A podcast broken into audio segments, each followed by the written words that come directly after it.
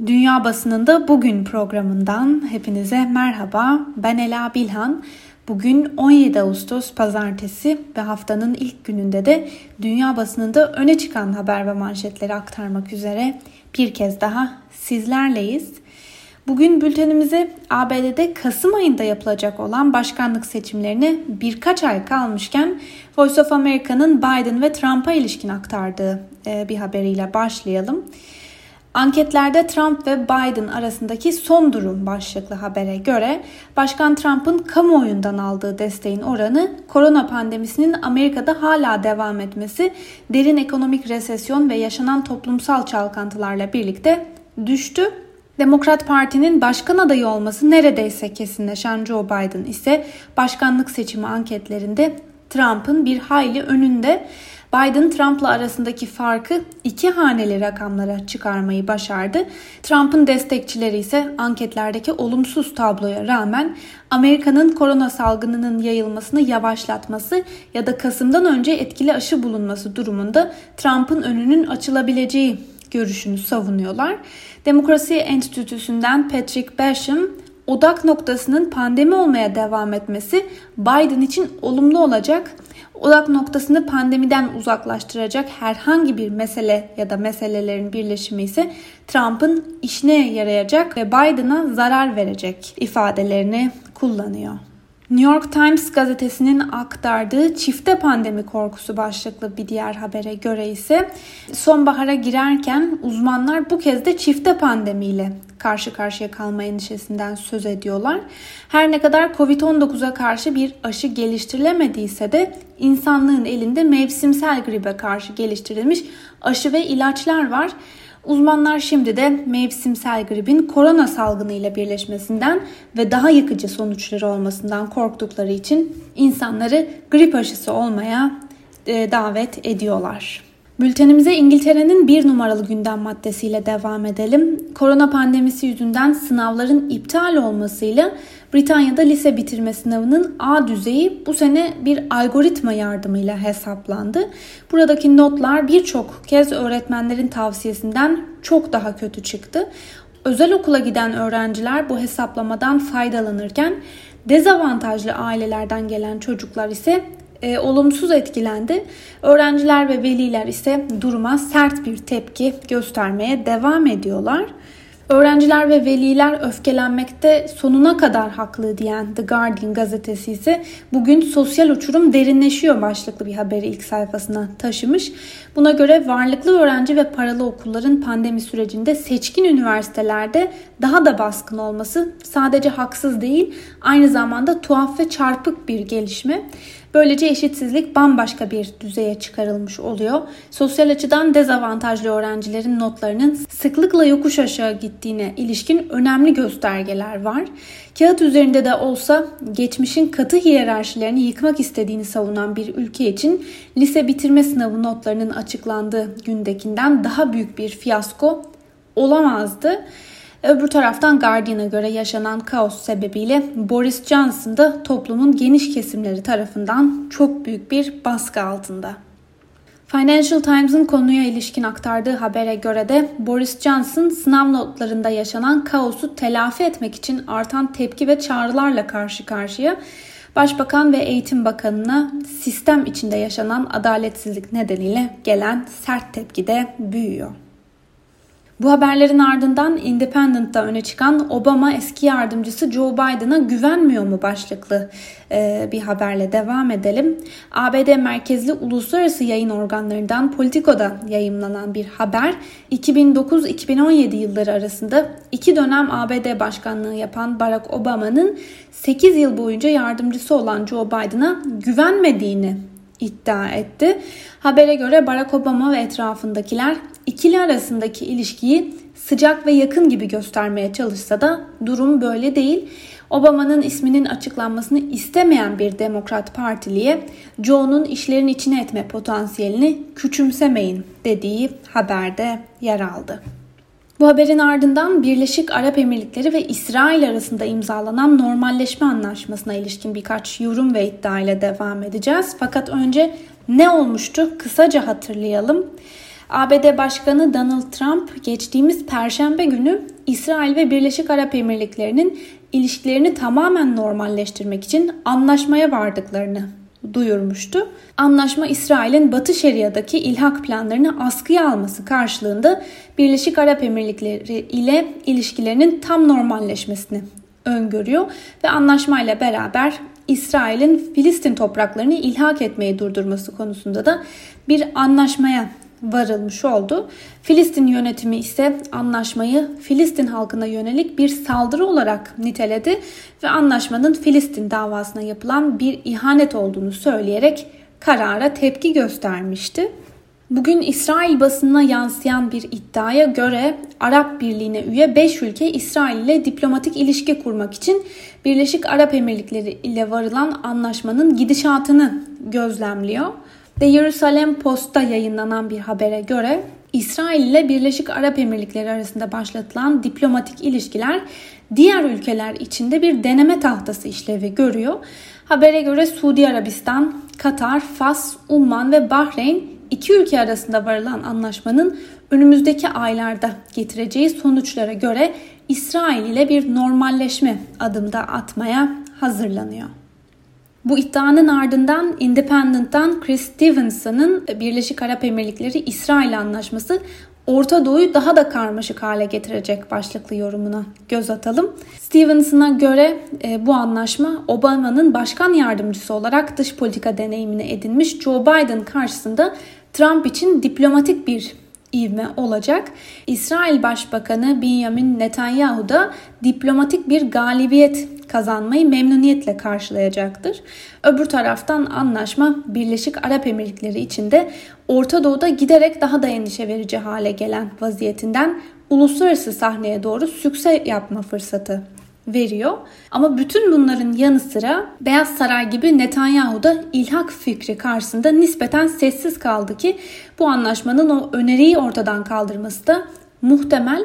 Fakat İsrail'in lideri bu fikre dair hevesini zaten kaybetmiş gibi görünüyordu. Bu yüzden de şu soru ortaya çıkıyor. Birleşik Arap Emirlikleri'nin bu anlaşmayı imzalamakta ne gibi bir çıkarı olabilir? Ancak Netanyahu böyle bir anlaşmanın desteği olmaksızın ilhaktan alenen geri adım atsaydı kendi partisi Likud'un içinden tepkiyle karşılaşacaktı. Filistinli yetkililer kesinlikle memnun olmayacak ve ilhak uluslararası hukuka aykırı olduğuna göre böyle bir anlaşma yapılmasını gerektirecek bir neden de görmeyecekler. Aynı konudaki yorumunu aktaran David Cockburn ise e, anlaşmayı şu sözlerle değerlendirmiş. Orta Doğu'da tarihi bir değişim yaşanıyor. İsrail ile Birleşik Arap Emirlikleri arasındaki ilişkilerin normalleşmesi hem Donald Trump'a hem de Benjamin Netanyahu'ya siyasi bir yarar sağlayacak. Ama şu an bundan daha önemli bir şey yaşanıyor. Petrol devletleri güç kaybediyor. Hatta petrol devletlerinin gücüyle tanımlanan bir devirde kapanıyor. Ve Independent'tan vereceğimiz son yoruma da göz atalım. Gazeteden Lucia Posteraro bugünkü yazısında Belarus'a ilişkin şöyle yazmış. Belarus'ta boş laflara değil Avrupa Birliği eyleminin ağırlığına ihtiyacımız var. Her ne kadar 26 yılın ardından Lukashenko'nun korkunç güç biçimleri kimseyi şaşırtmamış olsa da Avrupa liderlerinin otoriterlik karşısında verdiği zayıf tepkiye bir kez daha şahitlik etmek acı verici. Öbür taraftan Reuters haber ajansı pazar günü yaklaşık 200 bin kişinin ülkeyi terk etmek zorunda kalan muhalif lider Svetlana Tikhanovskaya'nın çağrısıyla başkentte toplandığını bildirdi.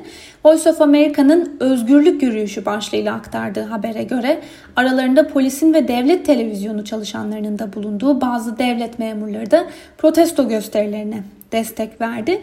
Ülkede Lukashenko'nun Sovyet tarzı ekonomi modelinin bel kemiğini oluşturan devlete ait bazı fabrikalardan da göstericilere destek geldiği belirtiliyor. Russia Today ise dün 200 bin kişinin katıldığı protestolara ait video ve fotoğrafları paylaştığı bir haberde Lukashenko'nun seçim zaferine karşı binlerin katıldığı bir insan selinin meydanları doldurduğunu yazmış.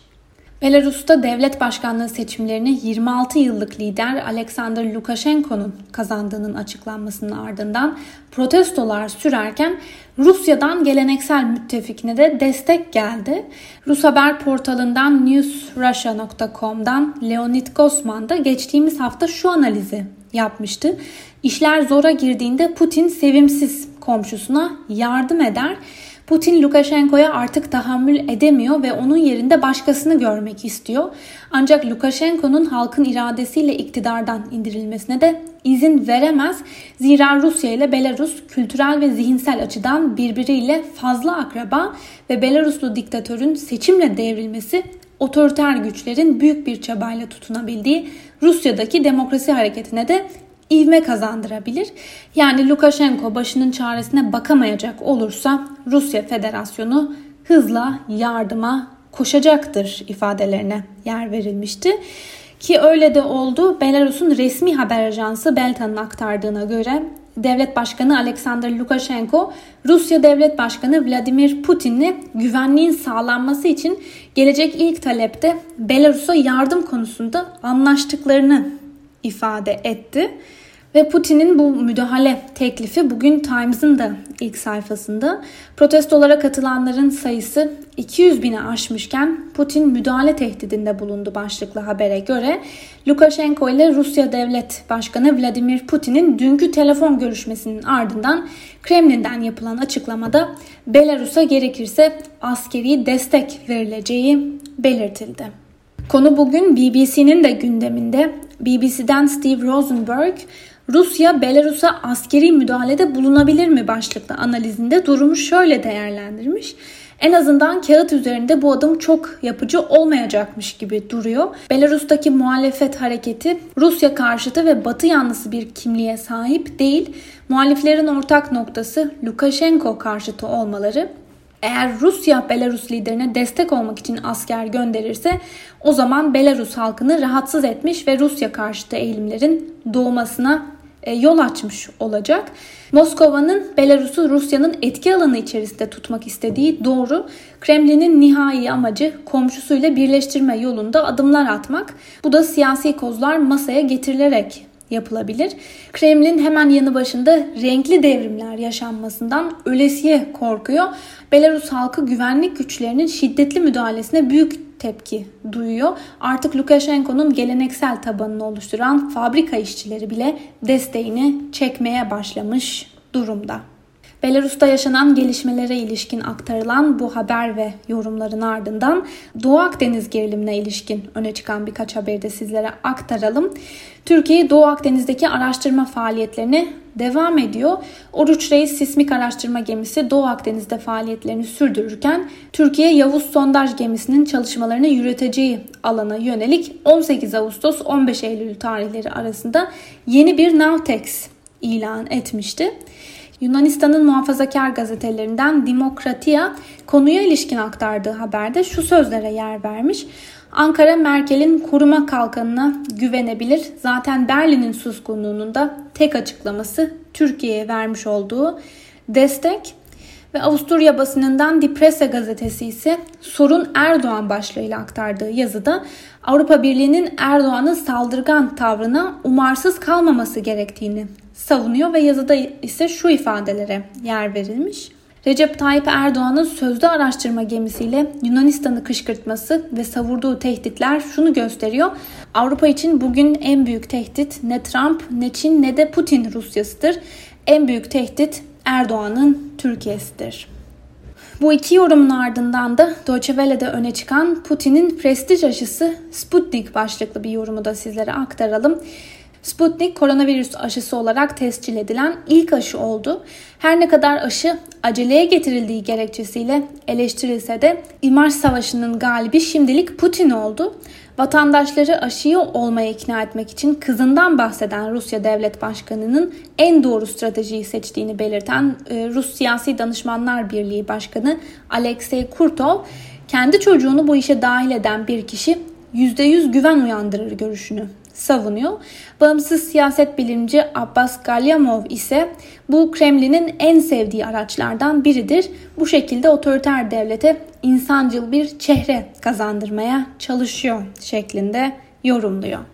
Fransız Le Monde gazetesi bugün Macron ve hükümet salgında ikinci dalga endişesiyle karşı karşıya başlıklı bir haber aktarıyor. Buna göre yetkililer ülke genelinde vaka sayılarında ciddi bir artış olduğunu gözlemliyorlar.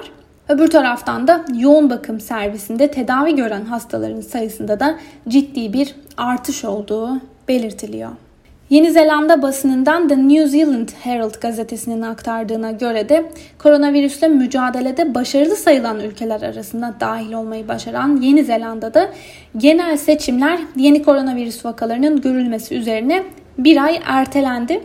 Başbakan 19 Eylül'de yapılması planlanan seçimlerin 17 Ekim'e kaydırıldığını açıkladı. Ve son olarak Çin basınından Global Times'ın aktardığı bir habere göre Çin'de devlet başkanı Xi Jinping'in ülkede israf edilen gıda miktarının şok edici ve üzücü olduğunu söylemesinin ardından tabağını temizle kampanyası hayata geçirildi. Salgınla birlikte gıda israfının alarm seviyesine çıktığını ve Çin'in gıda güvenliği konusunda kriz algısını sürdürmek zorunda olduğunu belirtmesi üzerine ülkede kampanyanın başlatıldığı belirtiliyor. Sevgili Özgür Öz Radyo dinleyicileri, bu haberle birlikte bugünkü programımızın da sonuna geldik. Yarın aynı saatte görüşmek dileğiyle. Hoşçakalın.